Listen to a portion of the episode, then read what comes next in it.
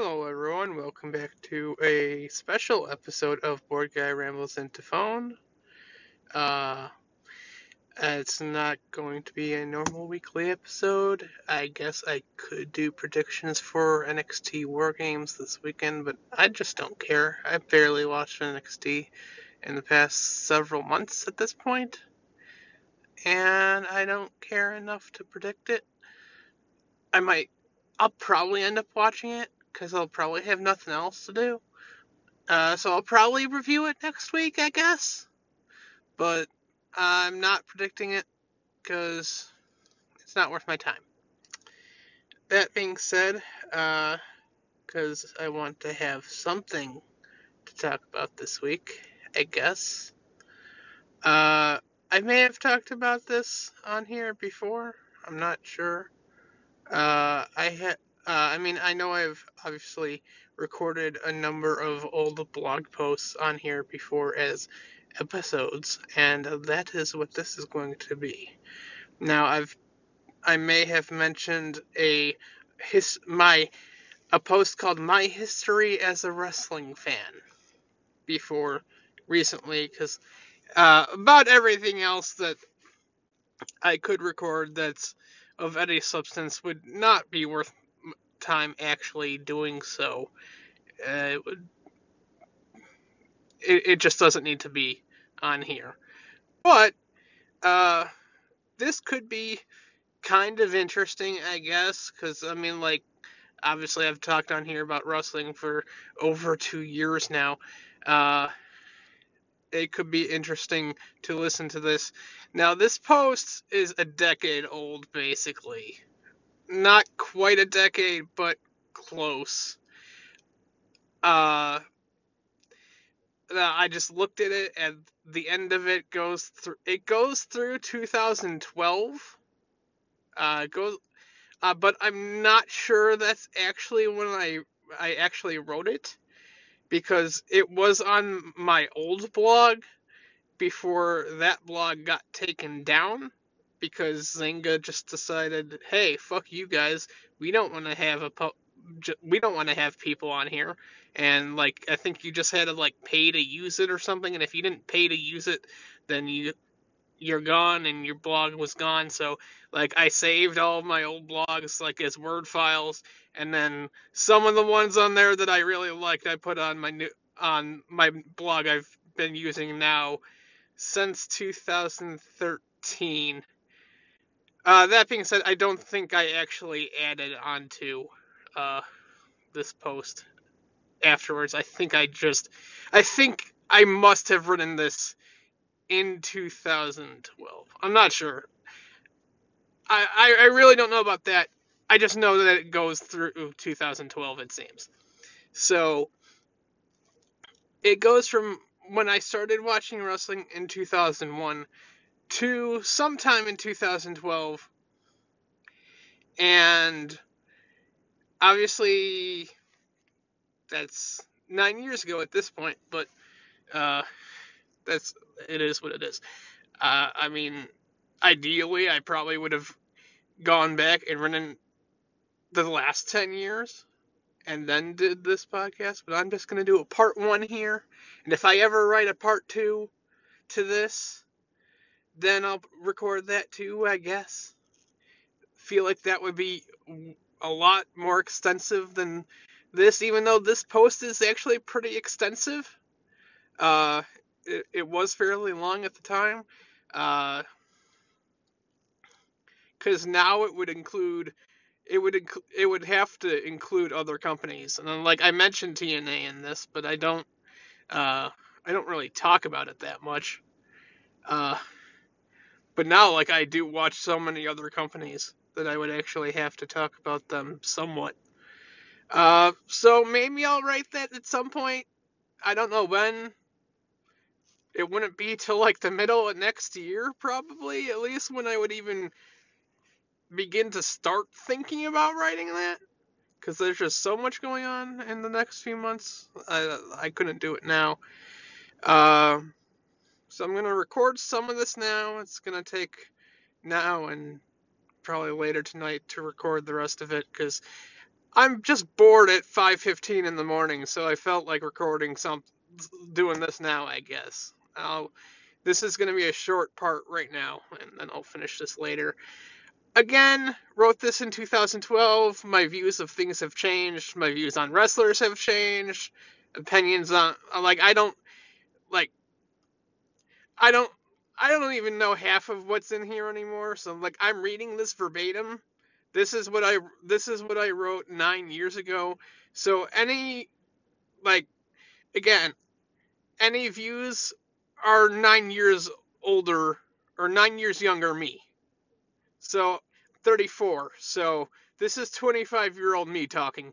So if I liked people then that I don't like now, I mean, 9 years ago, uh etc. So it might be interesting to see what I had to say then, uh, who I liked, who I didn't like. Uh, not much of that's really changed, but yeah. Uh, so let's uh, let's uh, just get into it then, I guess. So again, once I get to the top of this, uh, my history as a wrestling fan from 2001 and on. And uh, again, I'm just going to read this from the start of the post, so if it sounds weird, whatever. Uh, okay, I first and foremost want to say that I don't exactly know what this post is going to be just yet. I kind of wanted to write about my past as a fan of WWE and of being a fan of the wrestlers that I consider to be quote unquote my guys. Everyone has their guys. The one guy that you cheer for over any other, no matter who they're facing, etc. Uh, and for the record, guys or girls. Anyways, uh, there are there are always other wrestlers as well, and I will mention those during the course of this blog or blog series, whichever one happens. I don't know if this is going to be one big thing or several, but we'll see. If it's one blog, you may want to take breaks. So if it's one podcast, you may want to take breaks. Although that's not really how podcasts work. I, because I mean, you just put them on the background, so maybe not. In my 11 years watching wrestling, now 21 or 20 and a half, whatever, there has always been one wrestler that I've cheered for over any other. Those wrestlers are Rob Van Dam, Randy Orton, and now CM Punk and then Sasha Banks, and then oh, just all the four horsewomen besides Charlotte, who's not really a horsewoman. Fuck her. Go away. Stay away forever. Uh, other wrestlers that will be included in this post will be, or or for some probably, or probably at least just be in this, The Rock, Stone Cold, Edge, Chris Jericho, Shawn Michaels, Dolph Ziggler, Daniel Bryan, Cody Rhodes, Jeff Hardy, Rey Mysterio, and Undertaker. Maybe some others will. I don't know. But the, those are the ones I'm sure will get mentioned or pro- I started watching wrestling religiously in August or September of 2001. I had seen bits and pieces of stuff from 1999 up until that point, but it would only be if I stumbled upon it on TV. I didn't know when their shows were on on what stations. I guess at 14 years old, I didn't know, still didn't know how a TV worked or something. The first thing, the first match I'd ever seen was The Rock versus Mankind in a ladder match sometime in 1999, and it was one of the most awesome things I'd ever seen. I can't remember seeing anything between then and part of the Raw where Triple H originally tore his quad in May 2001. I remember exactly where I was in my room of my old house at the time when I saw that. Uh, a few weeks later, I stumbled upon an episode of Sunday Night Heat where they were hyping up the King of the Ring pay per view that was about to start, and w- and with my complete lack of any knowledge of the wrestling world, I decided that Stone Cold versus Chris Jericho versus Chris Benoit for the WWF Championship was the most important thing ever, and I just had to see it. So I asked several times to order the pay per view, and eventually we did. I don't think we got all of the show, but uh, there was enough for the main event and Kurt Angle versus Shane McMahon, I believe. Uh, the match where this happens, and I clearly linked to uh, a YouTube video of when Kurt Angle did the did a suplex to Shane and he crashed through the the the set and through broken glass and all that shit. A month or two later, I finally learned how TVs worked and knew when the shows were on. Immediately, The Rock became my favorite wrestler because of the ladder match I had seen before. I can never hate The Rock as he's he's what made me a fan, although he should not beat CM Punk for the title. I will also uh, always like ladder matches for similar reasons. Unfortunately, I jumped into wrestling a little late to be part of the Rock or Stone Cold bandwagon of awesomeness, as both were in their last couple of years in the company. Even if they were the biggest things in wrestling, I can't really say I was there for the best of it. Side story. Some of the reasons I started watching wrestling were because my best friend Tom watched it, and my sister had even watched it before I had. I don't think she watched it a lot, but she had seen it with some friends probably. Also, it was around the time of my parents' divorce, and I was, all caps, angry. Yes, I was one of those kids. Instead of doing bad things, I channeled my anger through watching wrestling, and while I was probably still angry, it helped I guess. Probably should have went to therapy or something. I don't know. Uh, while The Rock is what got me into wrestling, he was never really my guy. What what drew me in when I saw the ladder match was how ridiculous the ladder matches are. I wasn't drawn into wrestling from legitimate wrestling. Uh, it it was jumping off of ladders and stuff like that that made me like it. Now I've evolved from the wrestling fan that just wants to see violence since then and can appreciate any kind of wrestling. But it was ladder matches that made me a fan, and what follows from the, that is high flyers, uh, like Rob Van Dam, Jeff Hardy, and Edge were my go-to guys. I don't really know if Edge was really a high flyer, but you know, TLC matches and whatnot. And then Rey Mysterio in 2002. Well, Jeff and Edge, Edge, okay, Edge was less of a high flyer, but he was in lots of ladder matches. Okay, I said that like two seconds ago. I'm glad that I can think of exactly what I'm g- gonna say next. Ten years later, uh, we're both favorites. My first number one guy was Rob Van Dam. He and Jeff did lots of similar Daredevil type moves, but I'm sorry, Jeff, you just didn't do any Van Daminators. RVD was also in WWE a lot longer than Jeff at that point, uh, as Jeff was gone within a couple years for his first run in TNA. So I guess I meant like a lot longer, as in I started watching, then Jeff was gone. Not Rob Van Dam was in the company longer, because obviously he was not. Uh, in 2002, I got my first taste of Triple H when he returned from his quad injury. I was immediately a fan, and his return might still be the most epic return in terms of crowd noise I've ever seen. Not anymore. Uh,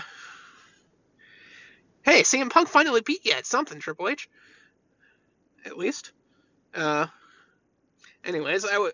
Uh, but he turned heel in late 2002, and I've pretty much never liked him since then. It's funny, until 2004, I hated who I was supposed to, liked who I was supposed to like, and then when I started to actually be a fan of Randy Orton when he was still a heel, that kind of changed. But the only one who has basically who has basically stayed as someone I hate or now just don't really care for is Triple H. I hated him when he was always world heavyweight champion, then when he was the only guy who continuously buried Randy Orton, and now I just don't care. I respect him, I don't like him. Mm, I guess I kind of like him now, but uh, like whatever. Uh, any, anyways, back to 2002. Some wrestlers like Chris Benoit and Eddie Guerrero returned. I didn't like Eddie in the beginning because he immediately took RVD's IC title, but that only lasted a couple months. By their ladder match, haha, big surprise. I don't know if I was a fan, but I didn't dislike him anymore. I became a fan once Los Guerreros happened, even though I've never been and never will be a Chavo fan. That's pretty much stayed the same. Uh, side story again. Around this time, wrestling almost controlled my life, so to speak. It still does to a lesser extent now. Or more. I don't. I mean, like now, maybe more, maybe less. I don't know. Uh, but not like it did then. Everything was awesome to me, and I didn't understand quality of the matches being more important. I had to see every pay per view, no matter what. The weekend of the pay per views, I will. I would always be so incredibly bored, including during school. I remember, especially for Unforgiven 2003, I had such a huge headache the entire weekend waiting for the pay per view. Hulk Hogan made a comeback after he had edged lots of tag titles. I proceeded not to care. Fuck Hulk Hogan. Uh, Shawn Michaels returned. It unfortunately didn't mean anything to me, really. What's funny about HBK is that he's never been my quote unquote my guy, but I'd still consider him the uh, the best wrestler of all time. Apparently, apparently, I decided Shawn Michaels was the best wrestler of all time. I, I was um, like, apparently, I, that's what my opinion was in 2012. What do you know? I became a fan the first time I saw him wrestle, though. Uh, the first Elimination Chamber is still the best one. I hated Chris Jericho for like forever. Nowadays, I look back at that and I would probably consider it the most shameful thing I've done as a wrestling fan. Hey, uh, hating him even though I was I was supposed to hate him. How dare me, right? Uh, it's not so much that I was supposed to, but I just found him so boring. And I can't believe that now, and I don't remember if him turning face even changed my opinion all too much before his first departure. Uh, there were some some really good moments he had, yes, but I don't know if it, at that point I was into great match as opposed to so and so better win. Fuck Jericho, by the way. Uh, I don't consider that shameful anymore because you know things change. Side story: as will any wrestling fan, when you first start watching wrestling, you have to accept that the non wrestling fan world will automatically say, you know, it's fake, right? The first chance that they get. When I started watching, I didn't want to believe that. I got angry. Eventually, it goes from, ang- uh, from angry to, well, it kind of has to be. It does. It does because they have set storylines. It's not so much that it's fake, it's not fake, it's predetermined finishes. That doesn't make it less of a sport. The moves still hurt. It still takes tons of athleticism to do. It's more of a sport than some some you see on TV. Hashtag please like my sport. To the to the people who say stuff like that, they just don't get it. They never will. You either get it or you don't. You either understand the story being told in the match or not. That's what the UFC people don't understand. UFC is just a fight. Why they're fighting, nobody knows. What's the story behind the match? What's the story inside the ring? Nobody knows. That's because there is none. UFC also costs tons of money for short fights. You know, you know why you know why in wrestling. You know the story being told in wrestling. And the best wrestling matches you can show to to someone without the actual build up and it will still be great. Uh, the be- uh, the best of the best, you don't need to know the story. Go watch Shawn Michaels versus Undertaker or CM Punk versus John Cena and just find out. Uh, apparently, this is a snack break. Go get something. I'm not anywhere near done. Or maybe you already have a snack and you don't have to do that.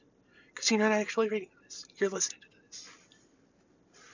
I wasn't so much a fan of Kurt Angle at any point, although I've always recognized him as a great performer. He is one of the best, though. Uh, Brock Lesnar happened. I hated him unless he was a face. Uh, I know I'm deviating from just talking about Rob Van Dam for most of the first part of this, but he was basically just in mid card land for most of his WWE career, winning IC titles and tag titles with various partners like Booker T and Rey Mysterio. Randy Orton debuted in 2002, and while I had nothing against him, he was a rookie and I didn't really care about him. He was just kind of there. In 2003, he came back from injury and was part of Evolution along with Batista, Triple H, and Ric Flair. Then he and Batista both got hurt in the same match against the Dudleys, including one of the Dudleys in that as well. He came back and I still wasn't wasn't too into him, and was more annoyed when he took the IC title from Rob Van Dam at the end of the year. Edge injured his neck in the beginning of 2003, and he was out for a year. By the end of 2003 and start of 2004, things were mainly about Eddie Guerrero and Chris Benoit. When Eddie won the WWE Championship and the road Chris Benoit had to the world title was a perilous one. As I remember Paul Heyman making Benoit's life a living hell at the end of 2003. I was a John Cena fan. I'm not proud of it, but I was. The heel rapper gimmick was great. Him picking up Big Show for the first of very, very large number times was moderately impressive, but only the first time. When was the first time? Tribute to the Troops 2003. Basically 10 years ago.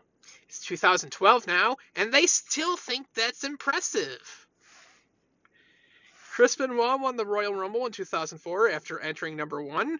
I know WWE would have you believe it was Big Show and went, uh, and went on to have quite possibly the best WrestleMania main event of all time with Triple H and Shawn Michaels. JBL won the WWE Championship from Eddie Guerrero, and I hated him.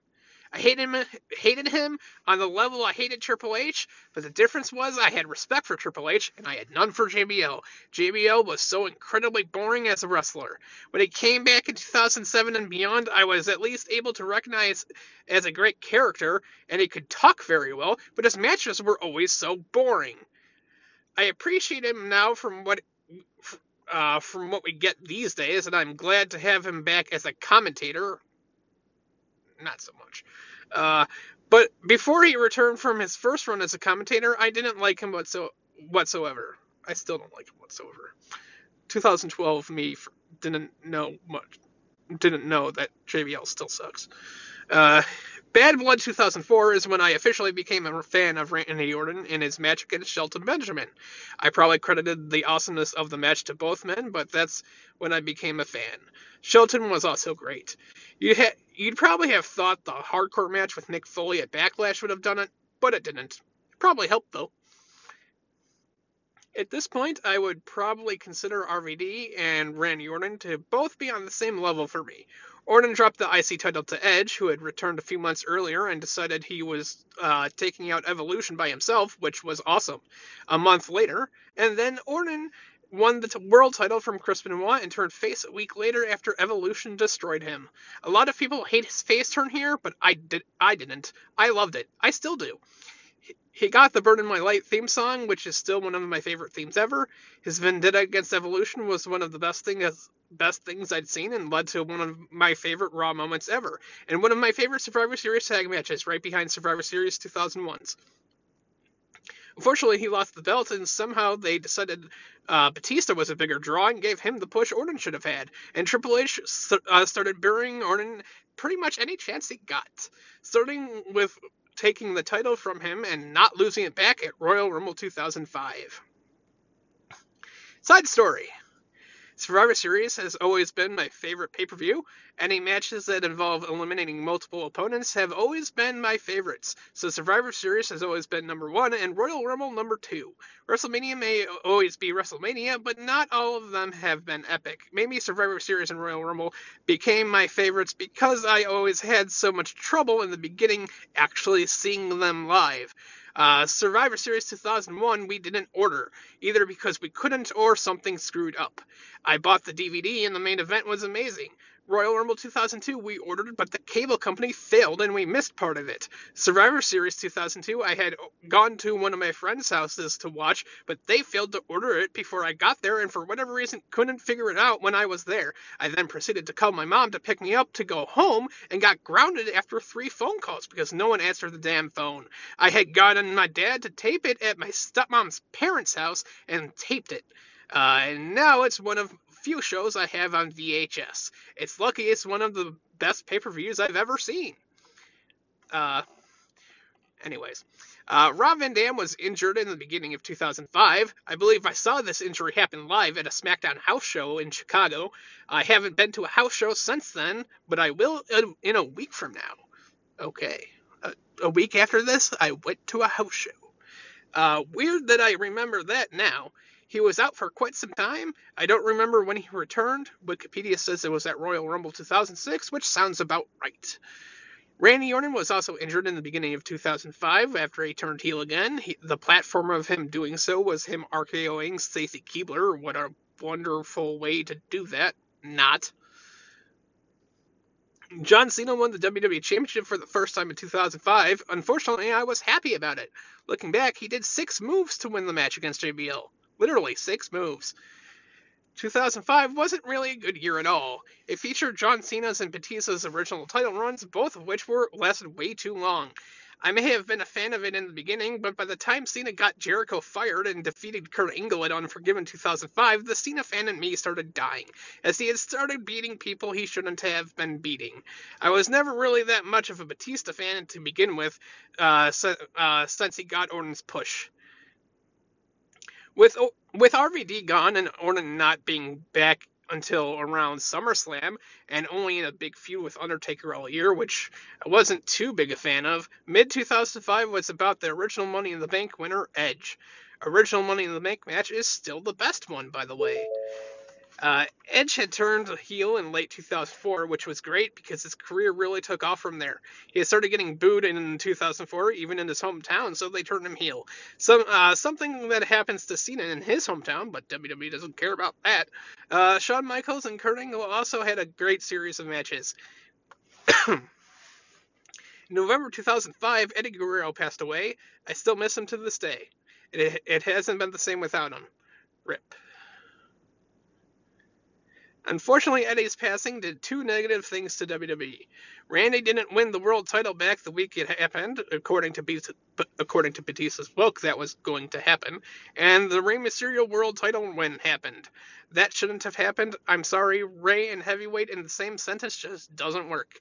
It it may it may it may just be a pissed off Orton fan since he should have won that match instead, but you know, whatever. Uh, 2006 saw Edge win the WWE Championship from John Cena at New Year's Revolution. I remember the exact place I was when it happened, and I remember watching it with my friend Tom. I remember blogging about it on MySpace because MySpace was still relevant at the time. In fact, the blog probably still exists because MySpace still exists. I just haven't been on it in years because it no longer matters. It's as relevant to the rest of the social media world as Xanga is to the blogging world, apparently. Uh, anyways, it was awesome. And then he lost it back in three weeks. Hashtag Cena fail number one. WrestleMania 22 was in Chicago, and I went. I got to see Rob Van Dam win Money in the Bank, Ed spear Mick Foley through a flaming table, Shawn Michaels jump off a huge ladder and hit a diving elbow drop on Vince McMahon through a garbage can, which was over his head, and through a table. Rey Mysterio won the world title, which I already talked about, and then the Chicago crowd gave birth to the Let's Go Cena, Cena sucks, or Fuck You Cena, or You Can't Wrestle chance. You're welcome for those rest of the WWE rest of the WWE fans or or I'm sorry for those maybe uh, now. Uh, well, I can't only guarantee "fuck you, Cena" from was, was from us, but I but I don't remember hearing them beforehand. But Cena won a match that he had no business winning again, so hashtag Cena fail number two. Randy Orton was suspended or injured a week later. I think it was suspended. Uh, after WrestleMania, Rob Van Dam cashed in Money in the Bank on John Cena at ECW One Night Stand 2 and won the WWE Championship. My favorite finally taking his rightful his rightful title from the guy I hated the most. RVD had a great match with Edge at Vengeance 2006. Uh, RVD was later pulled over and found with marijuana because if you find RVD, you fi- probably found marijuana. Uh, also, weed should have been legal the whole time, so this really should have been irrelevant. Uh, and that WWE just loves their u- u- uh, their using of the wellness policy against the ones with talent and not anyone named Cena or Triple H or Batista, despite them clearly having using steroids. And he lost the title and then suspended. Thankfully, he lost it to Edge and not back to Cena. I will always take solace in the fact that John Cena has never defeated Rob Van Dam. CM Punk debu- debuted in the summer of 2006, and I was instantly a fan. I only became more of a fan of as time went on. It's clear to me that Punk was the number one guy waiting to happen as he only got better and better as time went on. Uh, Jeff Hardy also returned to WWE around this time. Side story. In Unforgiven 2006, Randy Orton defeated Carlito. A year later, at the same pay-per-view, Carlito lost to, uh, to Ric Flair.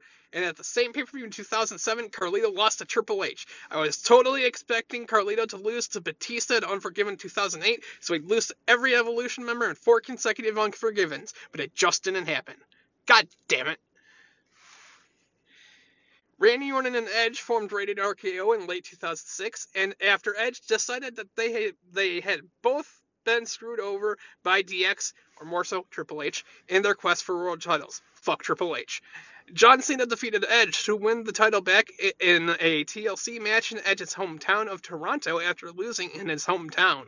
Both places he was booed in. It started Cena's reign of doom. Hashtag Cena fail number three.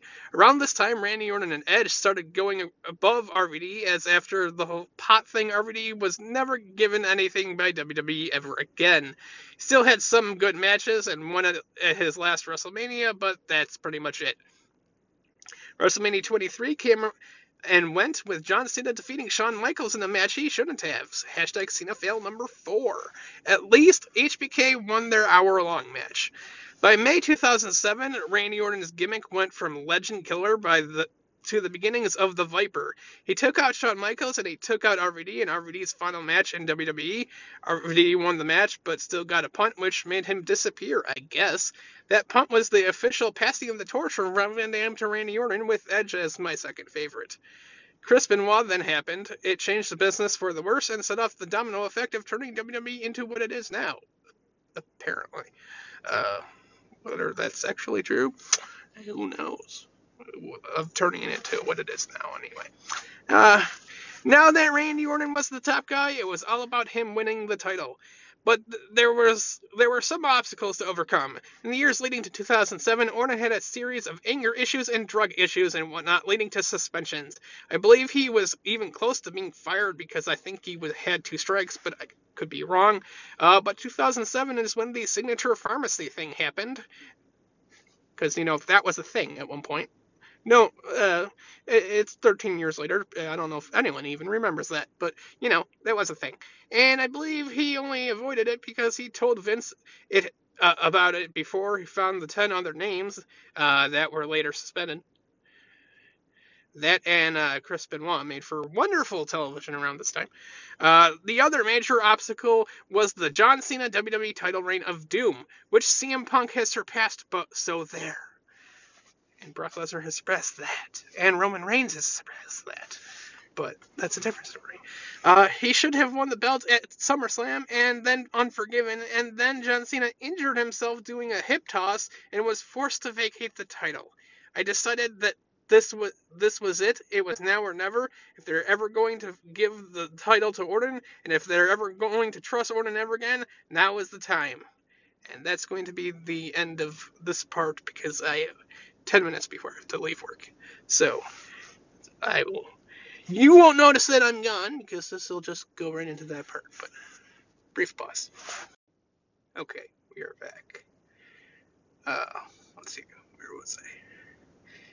I think this is where I was.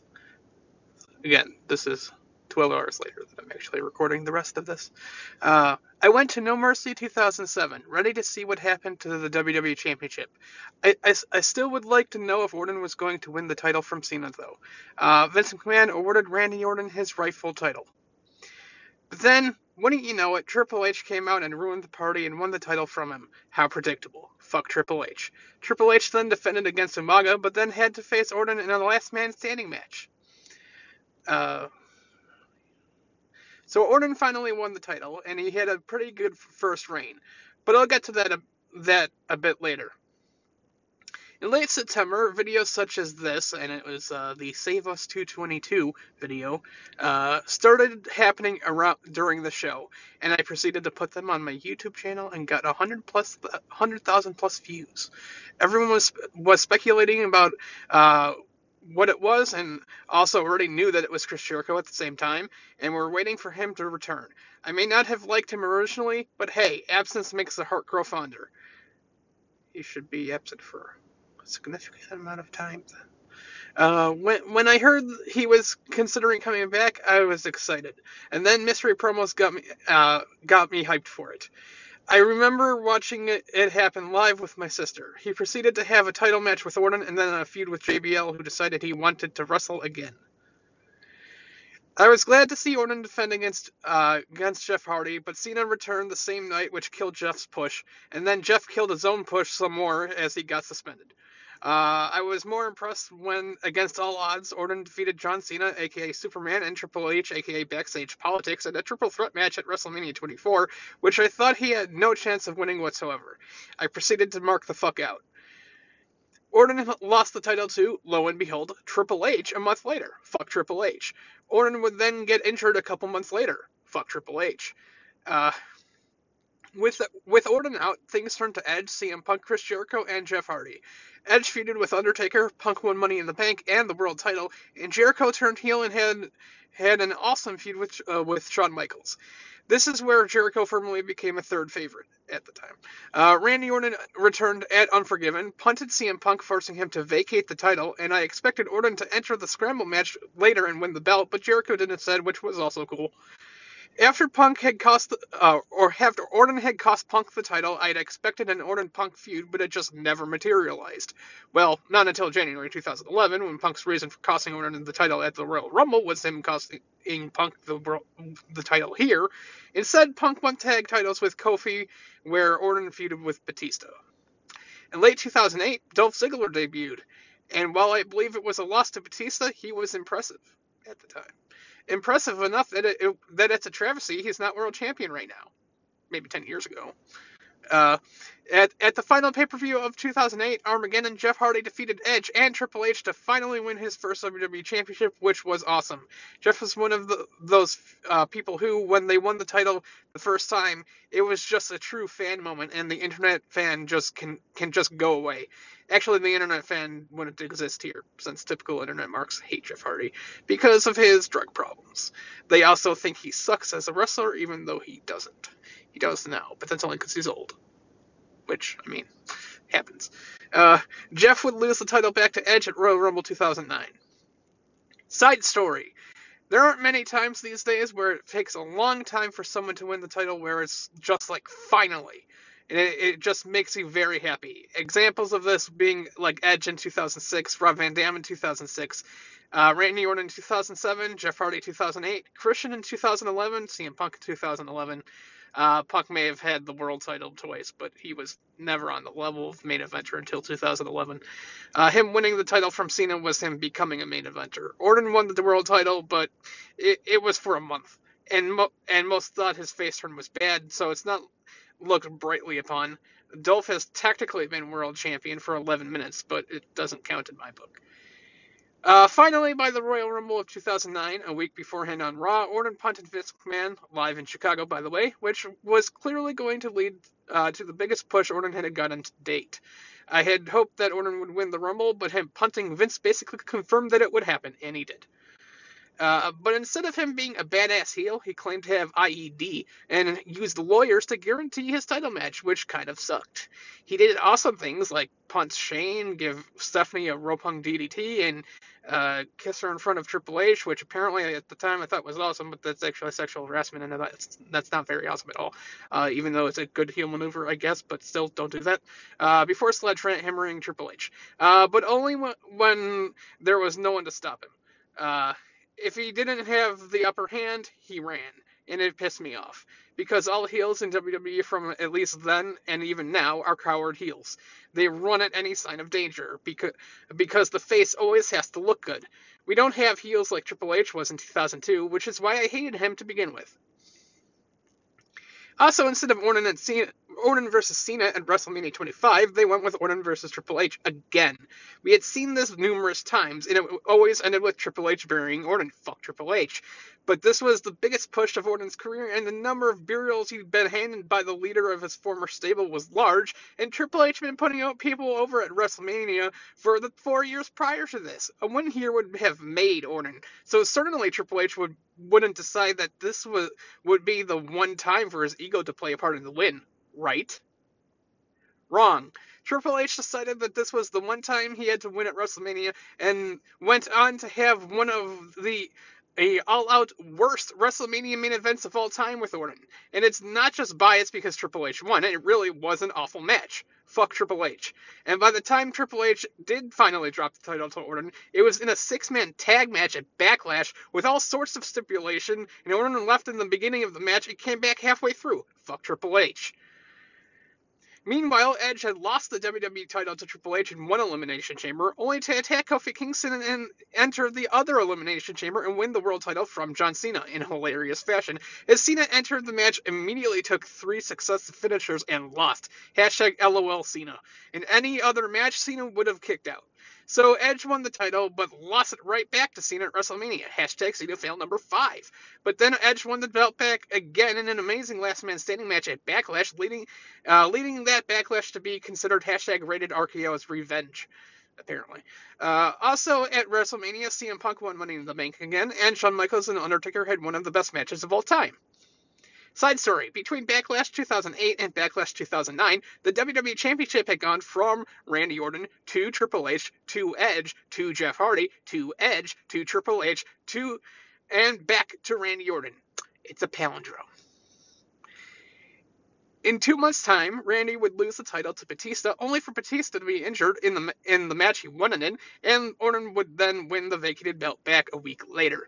Edge would lo- lose the title on the same pay-per-view as Orton lost to Batista, losing it to Jeff Hardy in a great ladder match, only for CM Punk to cash in and win the title a second time, starting his heel turn. Chris Jericho, after feuding with legends at WrestleMania and uh, even had a nice match with Ricky Steamboat at Backlash, uh, started a feud with Rey Mysterio over the uh, Intercontinental title, which led to a great series of matches. CM Punk and Jeff Hardy traded the world title over the next couple of months in a great feud, while Orton traded the WWE title with John Cena in an awful feud, ending it without the title. Edge got injured after winning the tag titles with Chris Jericho, which would have been an awesome tag team, rated Y2J, but it didn't happen. Unfortunately, Jer- Jericho was stuck with Big Show as a partner for the rest of the year, but uh, did hold the gold for half of a year. Around this time, I started to really not like Rey Mysterio, as he started a feud with Dol- with Dolph, who had Maria as a manager, which is even more win, apparently, I guess. Uh, sure. Uh, over the IC title and refused to put Dolph over twice. This was bullshit. And then he got suspended and he lost the title to John Morrison instead, even though Dolph was the number one contender. And then Dolph lost twice to Morrison. Fuck my life. Even though Morrison is awesome. It's just, you hit a number one contender. You would just lose it to him. Punk's feud with Hardy should have made, made him a, um, should have made him as a heel. But two months later, he lost the title to Undertaker in a Hell in a Cell match, then ended up in a feud with R-Truth of all people, which could couldn't even make pay per view. Jeff Hardy left the company at this time and is now in TNA again and is their champion currently. Orton's feud with Cena sucked after re- after retaining an Orton versus Cena versus Triple H 2 because of legacy and pinning Cena uh, Cena got another opportunity, anyways, at SummerSlam. Orton retained in perhaps the most overbooked match of all time. Not these days, uh, but one of them. Uh, it featured at least two restarts as Orton got counted out and disqualified, and whether there was a third restart or not, a fan attacked Cena while uh, fan in quotes by the way, while Orton was was in in the STF. They got rid of him, then restarted the match, only for Orton to pull Cena into the ropes and hit an RKO for the win. Uh, ridiculous booking because Cena has to look like God. Hashtag Cena fail number six. A month later, they had an I Quit match. It was awful. Orton literally destroyed Cena, and I mean destroyed. Cena doesn't quit. Cena finally gets Orton into an STF, and Orton quits immediately. Hashtag Cena fail number seven.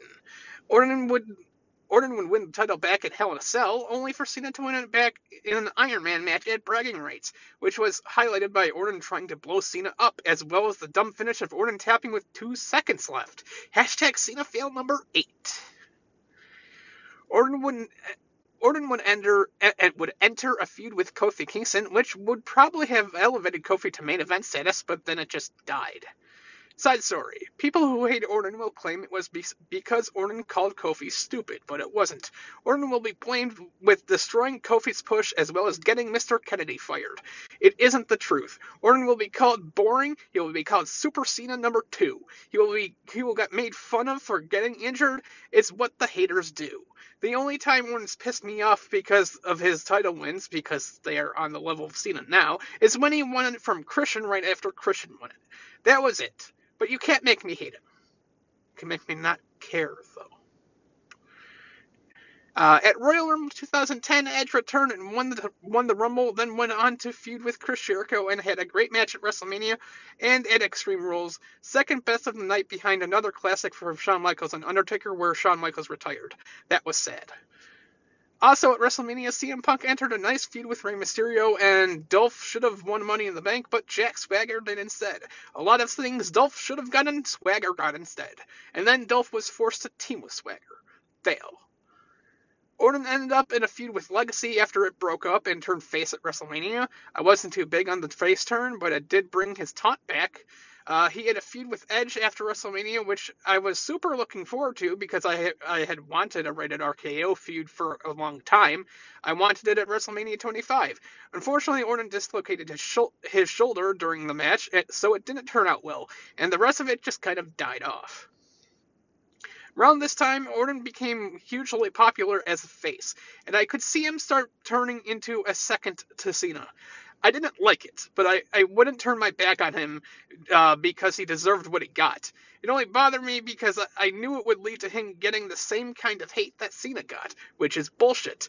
Orton would win the title from Sheamus at Night of Champions 2010, live in Chicago, uh, then punted Chris Jericho out of the company before start, uh, before feuding with Wade Barrett and The Miz, who had cashed in and won it from him. Uh, Side story: Face Chris Jericho came back to fa- to WWE in 2007 to stop heel champion Randy Orton. Face champion Randy Orton got rid of heel Chris Jericho in 2010. Also in 2010, Wade Barrett and Daniel Bryan made their uh, WWE debuts in Nexus. Nexus was awesome for a while, then Cena killed it again. Daniel Bryan was an indie wrestling god, but I had never seen him, much like I hadn't known CM Punk before WWE. But I liked Daniel Bryan from the start, and while it had uh, taken some time for him to come to into his own in WWE. He he was clearly a great wrestler. That's obvious. Uh, I could tell Wade would be good good even in NXT, but unfortunately he is still missing something that's preventing him from getting to the next level. I guess I never mentioned Cody Rhodes debuting in 2007, but I really didn't become a huge fan of his until around this time, uh, when he started the dashing Cody Rhodes gimmick. Actually, I think it was more around the time he wore the mask and feuded with Rey Mysterio, but it started here. It was funny because everyone thought Ted DiBiase would be the one going places after Legacy, and while I do think he is really good, his career just died. Also, fuck, uh, fuck Cody Rhodes. Dolph Ziggler had the first of eight incredibly huge number of matches with Kofi Kingston around this time, and Dolph finally won the IC title from Kofi. He also paired up with Vickie Guerrero, whom he he just finally got rid of the week that I write this, more than two years later. CM Punk had entered an unfortunate feud with Big Show for most of most of the fall. He also had the Straight Edge Society, which was awesome. Unfortunately, he got injured right before he would have feuded with Daniel Bryan. Uh, fortunately, he stuck around and did some awesome commentary. I hope when he's done wrestling, he'll be a commentator. Apparently not. Uh, Punk would go on to become the new leader of Nexus at the end of 2010, which was an awesome segment. Uh, this was the start of him becoming my number one guy. Uh, Dolph Ziggler and Daniel Bryan had a couple of awesome matches around this time as well. Edge, who had been traded to SmackDown for CM Punk, feuded with Kane and eventually won the world title at TLC.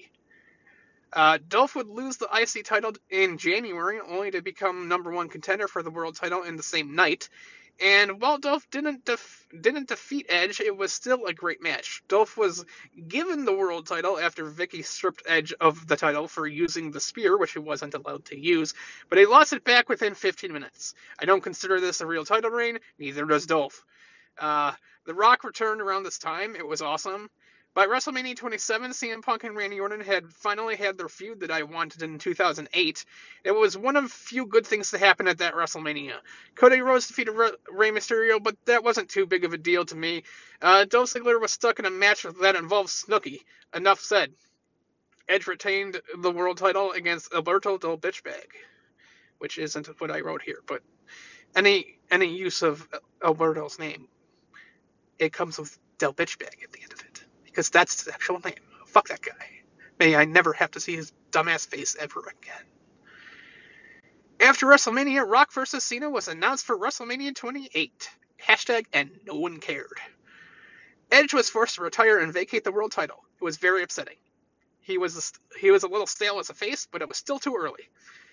Christian finally won the vacant world title at Extreme Rules, only to lose it to Randy Orton the following SmackDown. This, as I said, is the only time Orton's mega push has pissed me off, and the fact that he couldn't have lost to Punk at least once. Uh, when I realize now about why Orton felt, excuse me, uh, why Orton fell from number one is that when he was number one, it felt like it was us against the world. He had so many things going against him backstage and haters, and he still has those, and it seemed like he would never get the titles he deserved. It was like uh, it was like he was fighting the system. And even when he started to win titles, he always seemed to get knocked back down by Triple H or John Cena. But nowadays, Orton has gotten the, the titles he's deserved. He's made it. But I refuse to turn on him like I did with John Cena.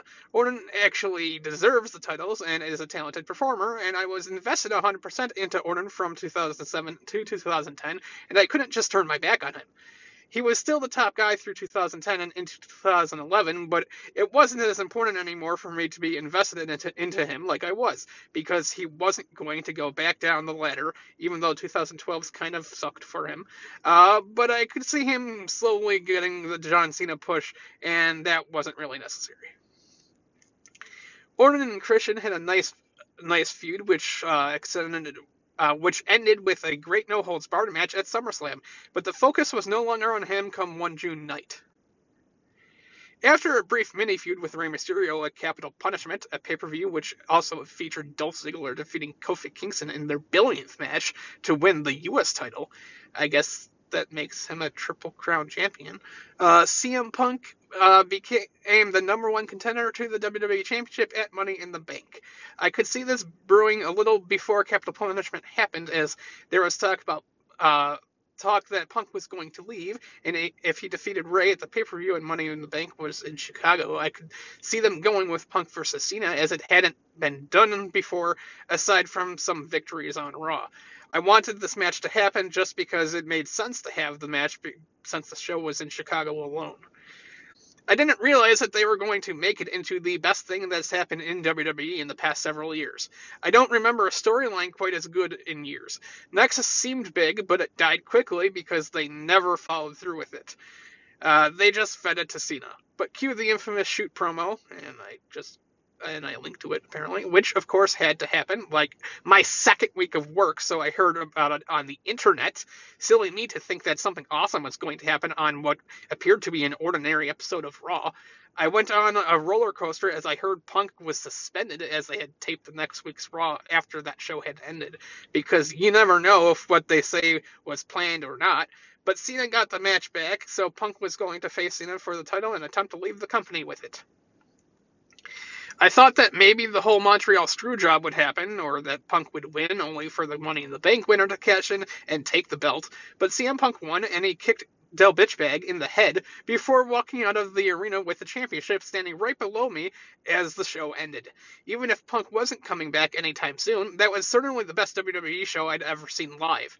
It was it also features uh, Daniel Bryan winning Money in the Bank out of nowhere and Christian winning the world title back, although, oh, from a dumb stipulation. The show is called hashtag the IWC's Revenge, apparently. I don't I don't know anyone else who calls it that, but apparently that is what it's called. Uh, the only problem with the show was the, that Dolph Ziggler wasn't in the SmackDown Money in the Bank, which was ridiculous considering Heath Slater was. Dolph was ready for the Money in the Bank in 2010. Typically, WWE immediately had a tournament for a vacant WWE title the next night, which Rey Mysterio won, only for Cena to, uh, to steal it from him the same night he won it. Hashtag Cena fail number 9. But CM Punk returned and held up the real title, making Cena's toy title look like as much of a joke as Cena was. CM Punk defeated Cena in a unification match at SummerSlam, only for Kevin Nash to attack him because Nash thought he was relevant again, and Alberto Del Bitchbag cashed in to become champion. Side story: Alberto Del, Del Bitchbag's cash in is completely bogus. For a cash in to be legal, both opponents have to be on their feet to start the match. CM Punk was not, thus, this entire thing was a sham. While Cena, while Cena somehow ended up getting a, a match with Del Bitchbag Night of Champions, Punk was going to face Kevin Nash. But apparently, whatever movie Nash was involved in at the time decided they didn't want him to get hurt. So they hotshotted Punk versus Triple H at the pay per view. What movie that was, nobody knows since it doesn't exist. I was just going to say, that movie never came out. I don't know what movie that was. We were never told the title of it, and I never heard anything of Kevin Nash in a movie after that time. So, who knows? Uh, the match was ridiculous, with so much overbooking, ending with Triple H winning and practically killing the entire angle. Because that, when there's an awesome angle, Triple H decides he needs to get involved with it, involved with it, and kill it. Fuck Triple H. Side story. I guess you can see how CM Punk is also number one, is instead of Cena and Triple H con- uh, continuously trying to overshadow Orton, they're now trying to overshadow Punk. Meanwhile, Cody Rhodes had won the Intercontinental Championship, and Dolph Ziggler was become uh, was competing in two separate matches a night as U.S. Champion and trying to win the tag titles from Air Boom with Jack Swagger. Air Boom contained Kofi Kingston, don't you know? Uh, Randy Orton lost the title to Mark Henry of all people, then feuded with Cody Rhodes and Wade Barrett. This is where Rhodes and Barrett were becoming really good. Well, Barrett was. I just CM Punk got his quote unquote rematch in a triple threat Hell in a Cell match with Cena, and had won the title in pathetic fashion. Who had won the title in pathetic fashion two weeks prior? Hashtag Cena fail number ten, and and Alberto Del Bitchbag. Uh, Alberto Del Bitchbag defeated Punk to get the belt back. Punk would then lose a tag team match partnering with Triple H, which made sense, against Miz and Truth, and ate the pin after Nash, who had been uh, fired, interfered. How does one get fired from a job they didn't really have to begin with? All this was because the angle was so huge and everyone was getting behind Punk despite him being a heel that they thought they were forced to turn him face, which is what killed the angle and hindered the, his character. They tried to run with the same character as a face in making John Laurinaitis the heel GM for Punk to attack, but heel GMs are too played out these days, and Laurinaitis seemed like a stooge, whereas he ha- had the angle continued had the angle continued with Punk against Triple H, the feud would have been gold people people don't care about Laurinaitis. People care about Triple H. But they saw the the reactions Punk was getting and wanted another hashtag merchandise whore, apparently, uh, like Cena and Orton, more so Cena, and turned him face. Even though people would have still clinged to Punk as a heel and bought stuff anyway.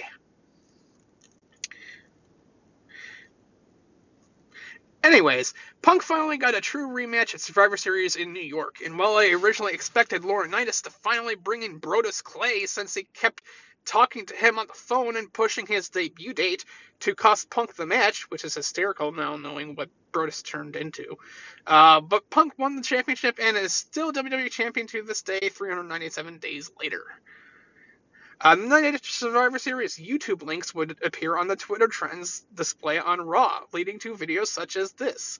Uh, end of the uh, January sec- 1st, 2nd, 2012, whatever day it was, those. This could only mean one thing that Chris Jericho was coming back. Dolph Ziggler lost the U.S. title to Zack Ryder at TLC, which was cool at the time. They killed the Zack Ryder gimmick this year, though. Also, Daniel Bryan cashed in on Big Show to win the world title. CM Punk retained against Miz and Del Bitchbag. On the second day of 2012, it was the end of the world as we knew it. Chris Jericho was back for a feud with CM Punk, which had been rumored. I was so sure it wasn't him the night it happened because of two little snippets beforehand saying he's here, which is an Undertaker thing, even though he was spotted in town that morning. CM Punk retained against Dolph Ziggler at Royal Rumble, and Daniel Bryan retained against Big Show and Mark Henry, having turned heel in the process. Jericho did not win the Rumble like he should have. CM Punk retained in a good Elimination Chamber match at the in, at the paper, Elimination Chamber pay per view, and Daniel Bryan retained in a not so great one, which involved people it should not have, namely Santino. Meanwhile, Cena main evented a pay per view with Kane and not and not the WWE Championship. Wade Barrett got injured around this time. CM Punk went into WrestleMania 28 as champion against Chris Jericho and had the second best match of the night, only second to Triple H versus Undertaker in Hell in a Cell. But as a pure wrestling match, it was one of the best matches of the year. Uh, Daniel Bryan lost a sham of a match against Sheamus, uh, which lasted 18 seconds to lose to lose the title.